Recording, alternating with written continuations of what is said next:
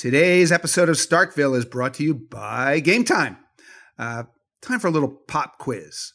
Do you think baseball postseason tickets are cheaper 3 weeks or 3 hours before the game? You can find the answer with GameTime, the ticket buying app that proves patience is more than just a virtue. It can save you money. GameTime is the leader in last-minute tickets. Pick your deal, see the view from where you're sitting, buy your tickets in two taps. More than 12 million fans have downloaded the GameTime app and discovered the fastest, easiest way to get into the game.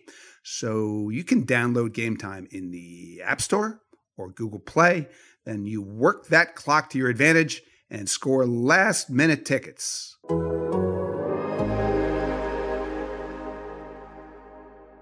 A wild one in Starkville. The party continues in Starkville. He's a pleasant lad from Starkville. Greetings and welcome to Starkville. I'm Jason Stark. I write about baseball for The Athletic. Right now I'm writing about postseason baseball for The Athletic. And as always, I'm joined by my good friend, writer, broadcaster, professor, distinguished former major leaguer, Doug Glanville. And Doug, we're going to ask you about all those skills this week. As I've mentioned to you over the years, I refer to October as National Sleep Deprivation Month. So first question, Doug, how sleep deprived are you right now after that game in Houston on Sunday night, which went till 1 o'clock in the morning in the East? Well, you know how it is, Jay. On my side of the equation, there's a couple things that are out of my control when it comes to sleep, like a 3-year-old coming down the stairs at 3 a.m. Great. So sleep is just this horrible rumor that I heard about, but it's just sort of so 1 a.m, 3, whatever. I'm just kind of up. So yeah. The Walking Dead would be very proud of me. Yeah, we should mention every month is National Sleep Deprivation Month in the Glanville household. But then there's me. Since the last time we spoke and taped a podcast and the time people are listening to this podcast, I will have covered 5 games in 7 days in 4 cities. Tampa Bay, then to Houston, then to St. Louis. Right now I'm in Washington, D.C., so basically, my frequent flyer miles are mounting. My hours of sleep are not mounting. No. I'm guessing you do not feel real sorry for me, though, do you, Doug? No, this is pretty standard major league life here.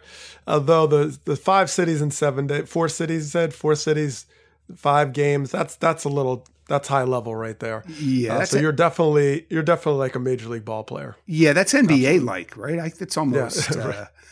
But you must have like platinum point. Are you like platinum everything? I am lifetime titanium with Marriott. Titanium. Yeah, they went from platinum to titanium, which really sounds impressive, but there's really no difference. And then I've just, airlines. I just take whatever flight is most convenient. I don't care about that anymore. I've got a million miles. Where I don't want to go to the moon. It doesn't matter. The big thing about me in October is, I'm sure you know this. I'm most nights. I am the last guy out of the press box. I'm the last person out of the stadium, except for the people that are vacuuming up all the crap that people leave under their seats. And that's just because, I'm trying to do something different from everybody else covering the postseason. So I'll be there at 1 a.m, 1:30 a.m, trying to research stuff so I can put these games in the best possible perspective. And, people seem amused by it. But let me ask you, Doug, am I crazy? What am I doing? Yeah, I mean, I appreciate it. The diamond nugget that you're looking for. Although I would say this, like, how come nobody, this is the engineer in me. Why don't they invent some simpler garbage system where like underneath your seats, you could just like throw and it would just kind of go on a conveyor belt and the garbage. I just like, why is it a tradition in baseball that people just throw garbage everywhere? I hadn't figured that out. So yeah, if you had a better garbage system, right, would be good to go. It's true. And like those vacuums, I've written so many words with those vacuums just whirring in my ears. And then my other favorite thing is I'm sitting there trying to write. I'm might be the last person in the press box. There might be one or two other nuts like me who are in there. And the cleanup crew is literally like grabbing everything in sight around us, except us. You know, like the only thing that they don't grab is the human being sitting there at their keyboards.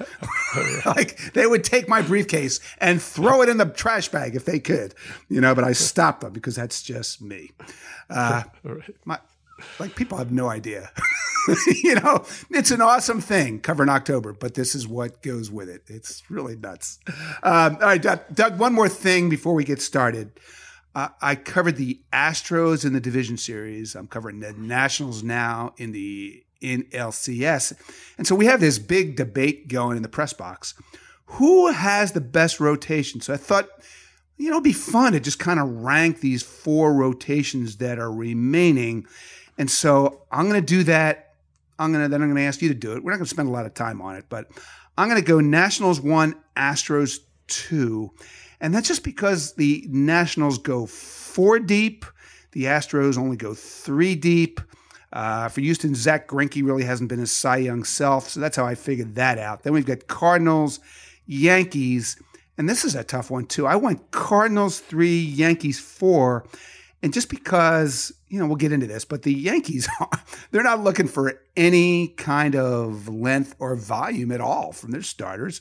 They can't wait to get their bullpen guys into the game because that's really the strength of their team. So Nationals, Astros, Cardinals, Yankees, how would you rank them? I mean, I like it. I would flip Houston and the Nationals. I mean, even though, yes, Anibal Sanchez did, you know, incredible job game one, and there's no question that's changed the entire future of the Washington Nationals. But I like the fact that you have 3 guys effectively in Houston, although, yes, Greinke hasn't been superstar.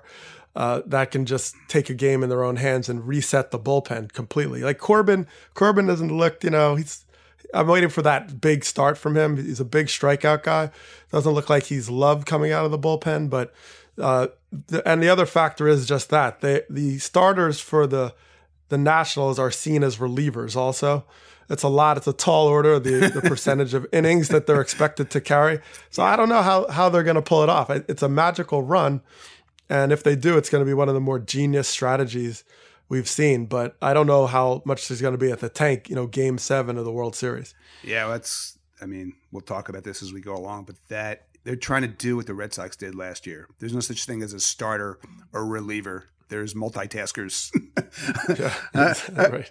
Okay, now for those of you who are new to Starkville, we are now available at the Apple Podcast Emporium, Spotify, TuneIn, and everywhere podcasts are sold. So here's how this works. We divide the podcast up into innings. We start every inning with a trivia question. And you can find the first 4 innings pretty much everywhere, every podcast platform known to humankind.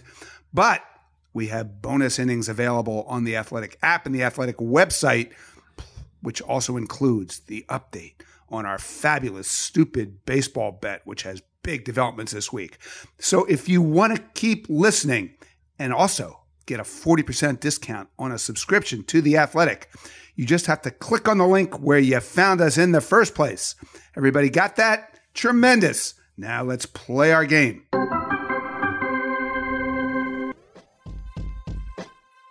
Doug, here's the first inning question.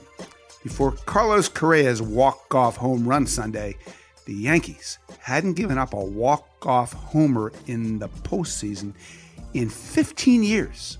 So can you name the last player to hit a walk-off home run against the Yankees in the postseason? You've heard of him. Oh, yeah. Well, the good thing about this question is minus 15, 2019, we're in 2004. So that's Boston, Red Sox knocking them off. So I'll just go with someone like David Ortiz. Big Papi must have had some big home run in there. Yeah, you think? That is correct. David Ortiz with the extra inning walk-off in Game 4 of that 2004 ALCS. That was the game that started the comeback for the ages from down 3-0.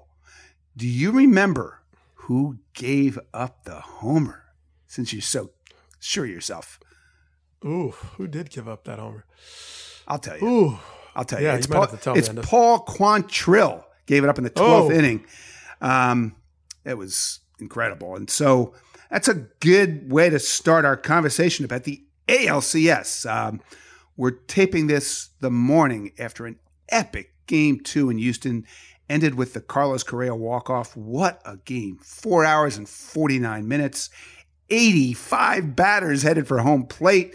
15 pitches in that game, 9 of them from the Yankees, including their new legendary loogie, the left-handed one-batter specialist, C.C. Sabathia.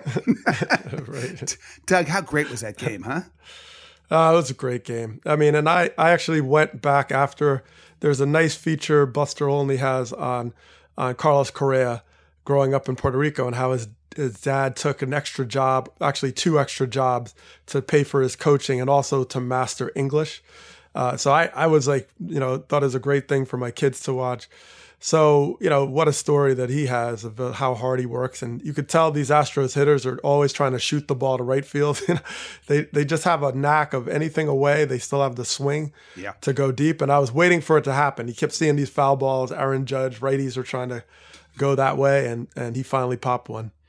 Yeah, and he did say afterwards that was exactly what he was trying to do. And here's the meaning of that win for the Astros, because I looked this up because the series I'm covering, Nationals-Cardinals, was almost the same thing. Teams that lose the first 2 games of a best-of-7 league championship series at home, it's happened 12 times before this year. Know what the record is of those 12 teams? 0-12. Wow. So that was probably a season-saving home run that Carlos Correa hit. And as we said, tremendous game. Now they go to New York, where a guy named Gerrit Cole will be pitching for the Astros in Game 3, and it changes everything. So I want to ask you a question, Doug, I've been thinking about since I watched Gerrit Cole do his thing in the last round.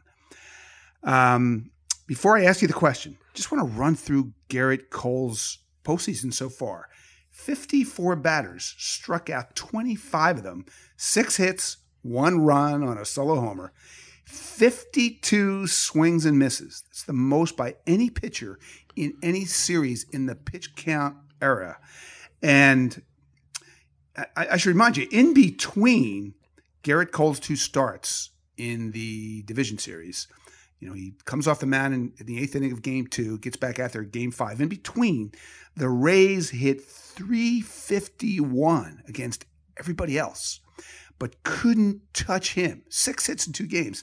And so here's my question. This is serious. Who that you've seen had better pure stuff than Gerrit Cole? Pedro? Randy Johnson? John Smoltz? The young Verlander? Anybody? You played baseball. You've seen some great stuff. Yeah, well, thank goodness I'm watching it on TV. So, right? It's like this guy. But I'd say Pedro Martinez. I mean, because Pedro Martinez had the velocity, the movement. He also had these other secondary pitches that were every bit as effective and nasty as the fastball. And you had to adjust 20 miles an hour differences. He could throw it at any time. He could use them almost like, if you imagine it this way, you always think of someone being aggressive throwing a fastball. He's aggressive with secondary pitches. His stuff is so sharp that he can attack with a curveball. And that's all Pedro Martinez in my mind. I faced the first time I saw Pedro Martinez's curveball, I had like an out of body experience. Like I thought it was going to hit me. I froze, and it actually ended up down and away for a strike on the outer corner. And I was like, what in the world was that?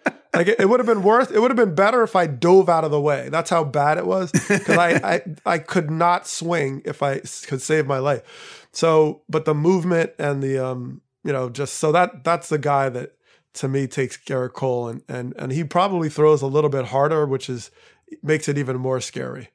Yeah. Well, this guy is 98 miles an hour 98, 90, 90, 100. The first start he hit 100 in his last inning there. The last start he hit 99 twice after he got to 100 pitches.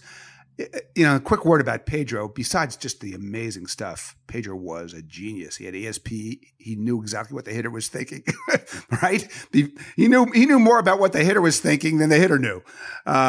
There was nothing like watching Pedro, but just pure stuff. I'd put up Gerrit Cole with anybody I have ever seen.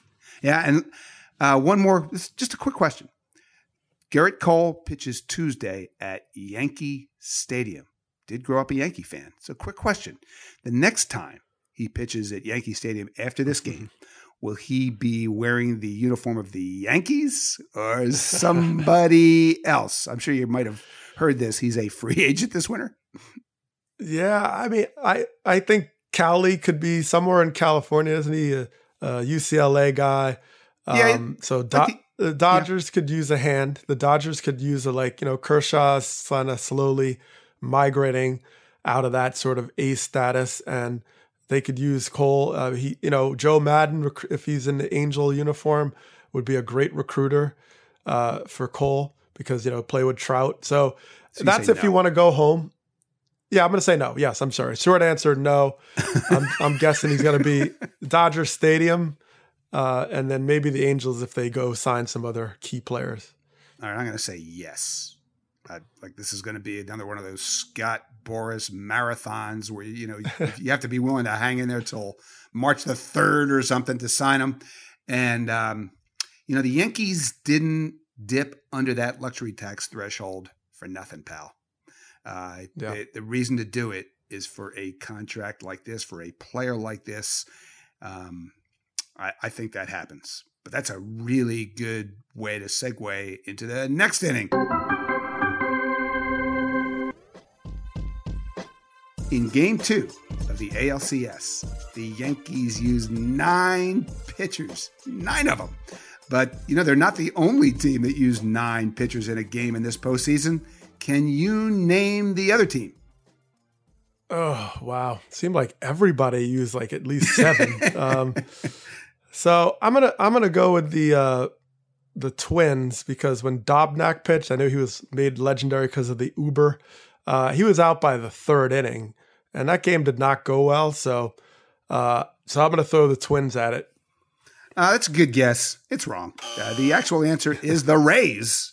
Just did it in Game 5 of that division series against the Astros, and they did it in a 9-inning game because they had a very similar approach to the Yankees. Couldn't wait to get their relievers into the game. And so it made me think, Doug, we have reached a fascinating point in the life of baseball in general and postseason baseball in particular. We did talk about the best rotations at the top of this show, but we have teams like the Astros and Nationals who are still trying to win the way teams have always won by building their staff around the best starters they can round up. And they use everybody else in their staff as little as they possibly can. But then we have teams like the Rays and even the Yankees.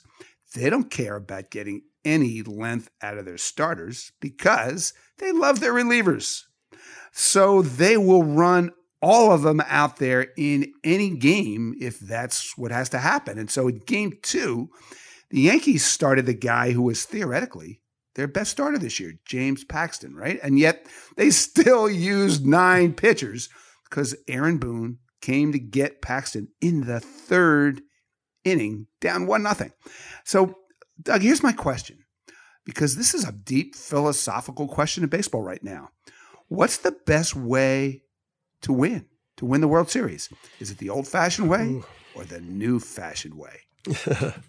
I mean, it's fun to watch this because it is kind of a referendum on bullpens. When you look at the Astros versus the Yankees, the Astros have the steady, dependable guys that are going to go into the 8th, go deep in the ball game, hand it off. And the Yankees are like, whatever, we don't care. Just, we have enough arms. I think if you look at the season, you see a lot of disastrous bullpens, including the National.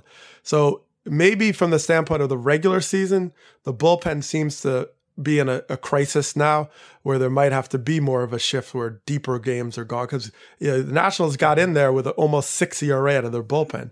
I mean that's horrible, historically so. But yet in the postseason you can get away with it a little with all these days off, and the days off used to be okay. Mariano Rivera is your closer; he can pitch in twice as many games or in a rate twice as fast because it's the postseason. You have these built-in days off. Where you don't have it during the regular season. But now they say, no, we get to rest our entire bullpen and we could use our entire deck of cards to come out. So I do think the bullpen has a rebirth in the postseason.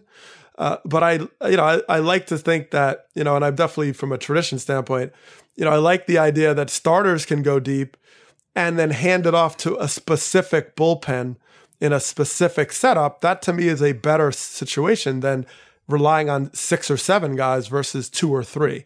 And the Astros are way more equipped to do that. Although, you know what? Granke's get knocked around. Guys are not quite as sharp. But I think that the ideal world is having a good bullpen, but having a starter that can hand it off in the best situation. Yeah, I think this is really is simple math. And the more pitchers you have to run into the game, the more chance one of them, 2 of them, 3 of them aren't going to be good that night, right? The fewer pitchers you have to rely on, if you can swing it, the better off you are. And, I'm always fascinated by the fact that the Astros are the most data-driven team in the sport. And how did they build their team, Doug? They built it around their starters. And so I think there's a moral of that story. My only concern, and we're seeing this with the Nationals, with the Astros to some degree, we saw it with the Dodgers, when you're managing these games to avoid this guy and that guy and that guy and that guy, it's tough to win that way. So, the best idea is have a great rotation, have a great bullpen too, and you're in great shape. But I if I had a choice, I would go build around starters, and I actually think most teams in baseball would too, just sometimes that's just not how it works out. Let's go to the third inning.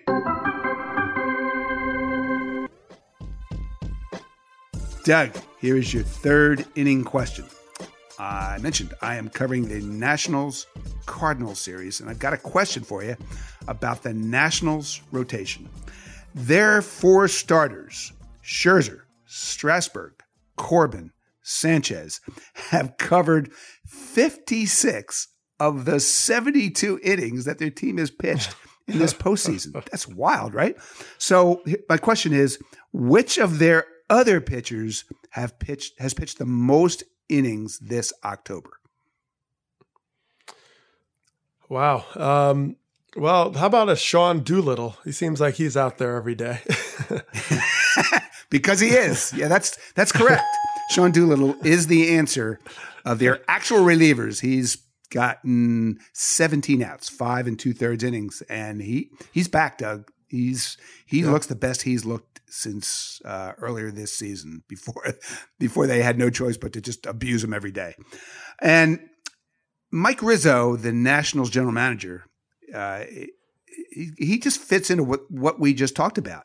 He's always believed that you build your team with starting pitching. And like, how's that working out for them this October? One thing that we learned, I think, from the first 2 games of this NLCS is if your starters never give up a hit, you got a really good chance of winning. Right. That's their strategy, right? That's what happened in the first 2 games. It was amazing. Game 1, Anibal Sanchez took a no-hitter into the 8th. Game 2, Max Scherzer took a no-hitter into the 7th. And Doug, you know how many times during the entire regular season any team had starters take a no-hitter into the 7th innings in back-to-back games? That would be no times. None. Right. And the other crazy thing, how many times in the history of the postseason before this had starting pitchers taken a no-hitter through 6 innings in back-to-back games? Only one other time. And because baseball is awesome, It was the same two pitchers 6 years ago in the same order, except for different teams, 2013 Tigers, 2019 Nationals. And so I now have a question for Professor Glanville. Oh, what were the odds of that? Huh? Tell me that, pal. I mean, baseball has its own odds. So, I mean, right. What you think is zero becomes one real quick in baseball. It's amazing.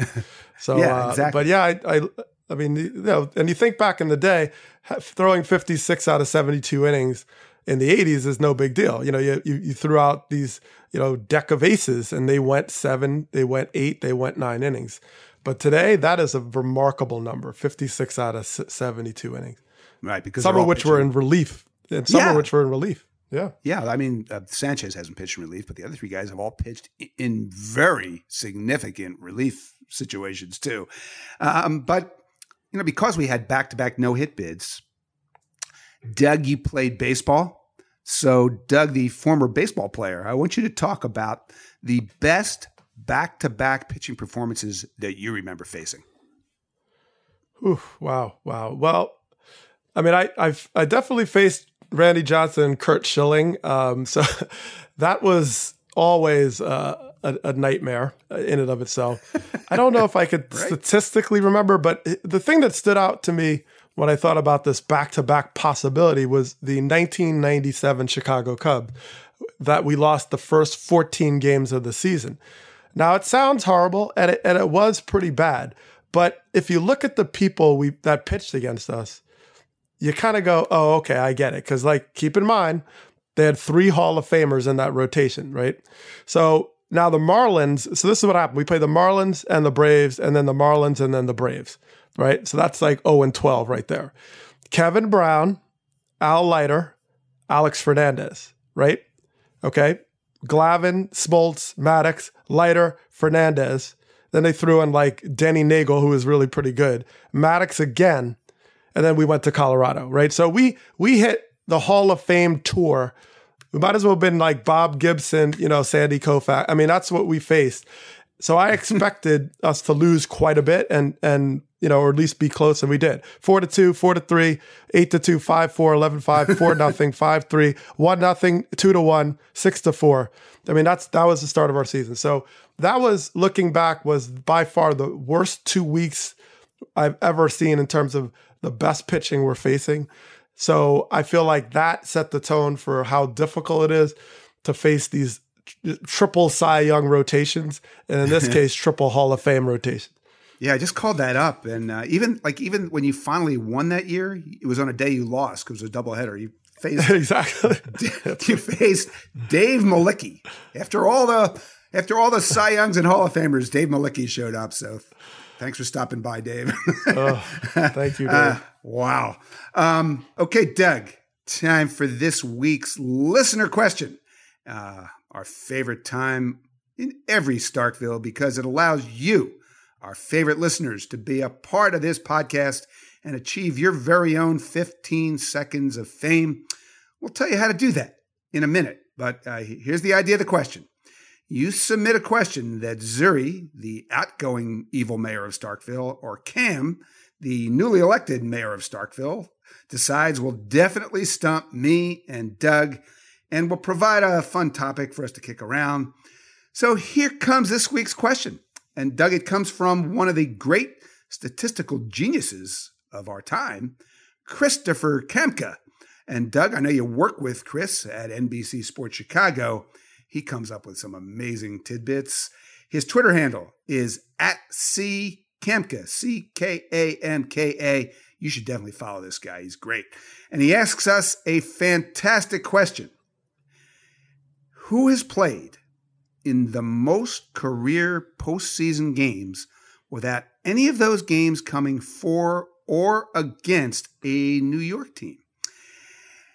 So wow. I thought about this, Doug, and I think the answer is Yadier Molina. He has played the most postseason games in the history of the National League. The Cardinals have not played the Yankees in the postseason during his career, so like logically, it feels like it's him. That would be my guess. What do you have? And there's no, you know, the Mets, he didn't play, because I always think of Carlos Beltran, right? The big curveball heard around the world. That's a good one too.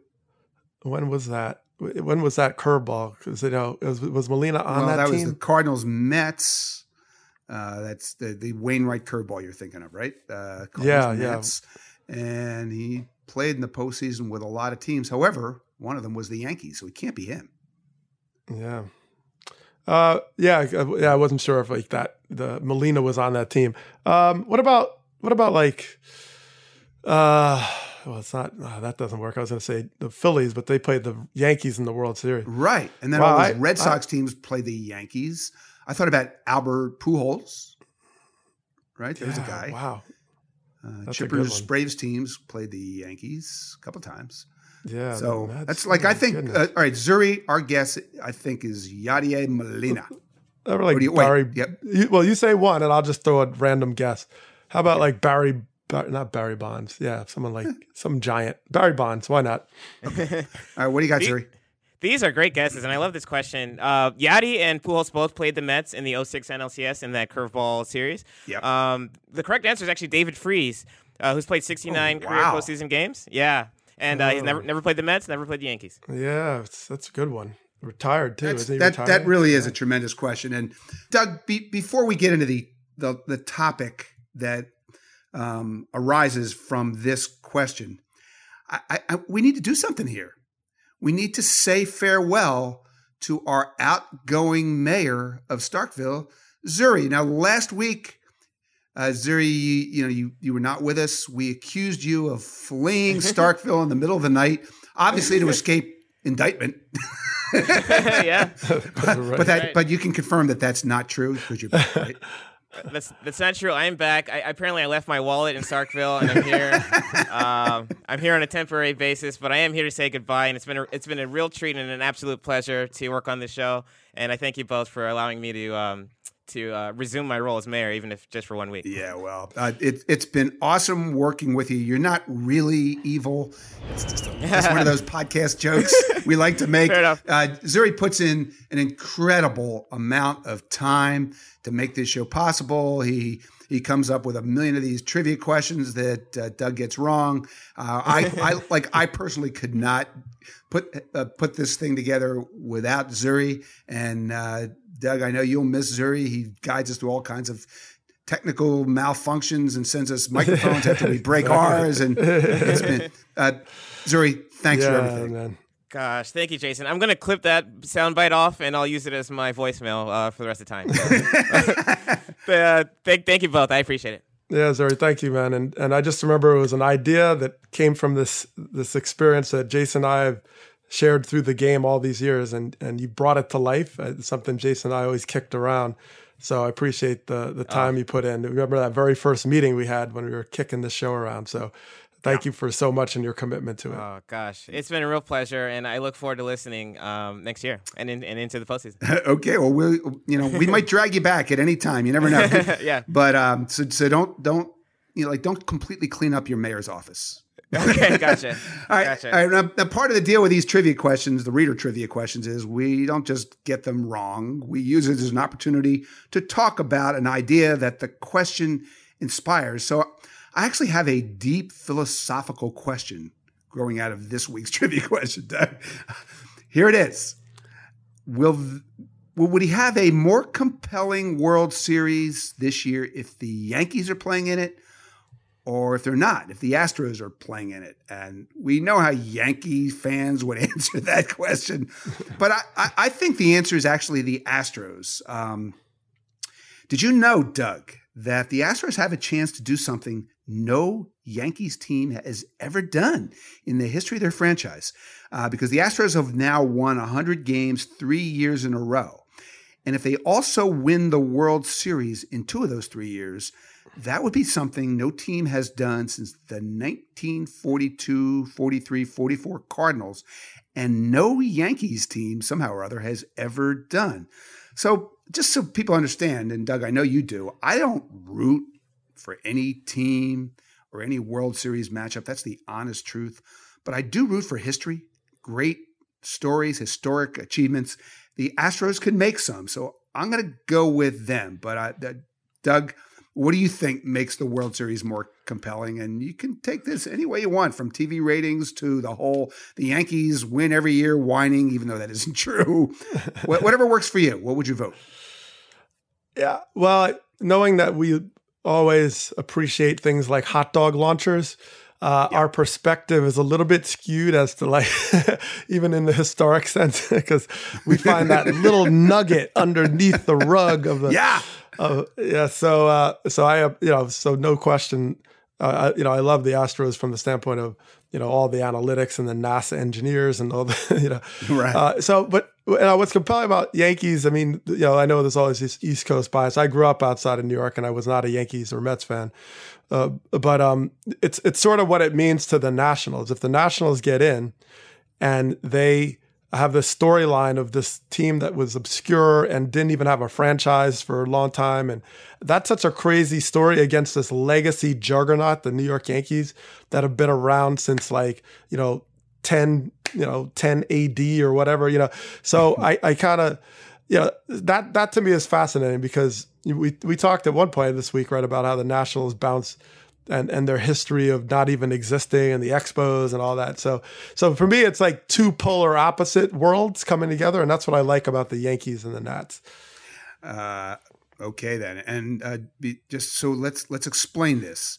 What Doug just said and what I just said, Yankee fans, this does not mean we hate your team. Okay. I know that's what everybody thinks. We hate your team. We hate the Yankees. No, we don't. If the Yankees are in the World Series, I would be happy to spend the last week of October at Yankee Stadium. There's nothing like it. Okay. We got that straight? Fine. Great. All right. Now, next week, this listener trivia question could come from you. You just have to submit a trivia question via either Twitter or email. And then whoever is the mayor next week, we'll pick it. We'll get it wrong. Then we'll do it again. If you would like to submit it via email, we have an inbox. It is Starkville with an E at theathletic.com. Or you can send in these questions via Twitter. You can find me at Jason with a Y-S-T, Jaysonst. Doug, how can they find you? Oh, piece of cake. At Doug Glanville, just one word, D-O-U-G, G-L-A-N-V-I-L-L-E. Hit me on Twitter. Right. And just hashtag those questions with hashtag Starkville with an EQS. That's going to do it for Starkville for some of you. But if you're an Athletic subscriber, you can keep listening. You can do that at the Athletic app or the Athletic website. And if you would like to be an Athletic subscriber, you just go find the link you first clicked on to find us here. It'll get you 40% off a 1-year subscription to the Athletic. What a deal. So for those of you leaving us, thanks for listening. We'll be back with you next week on Starkville.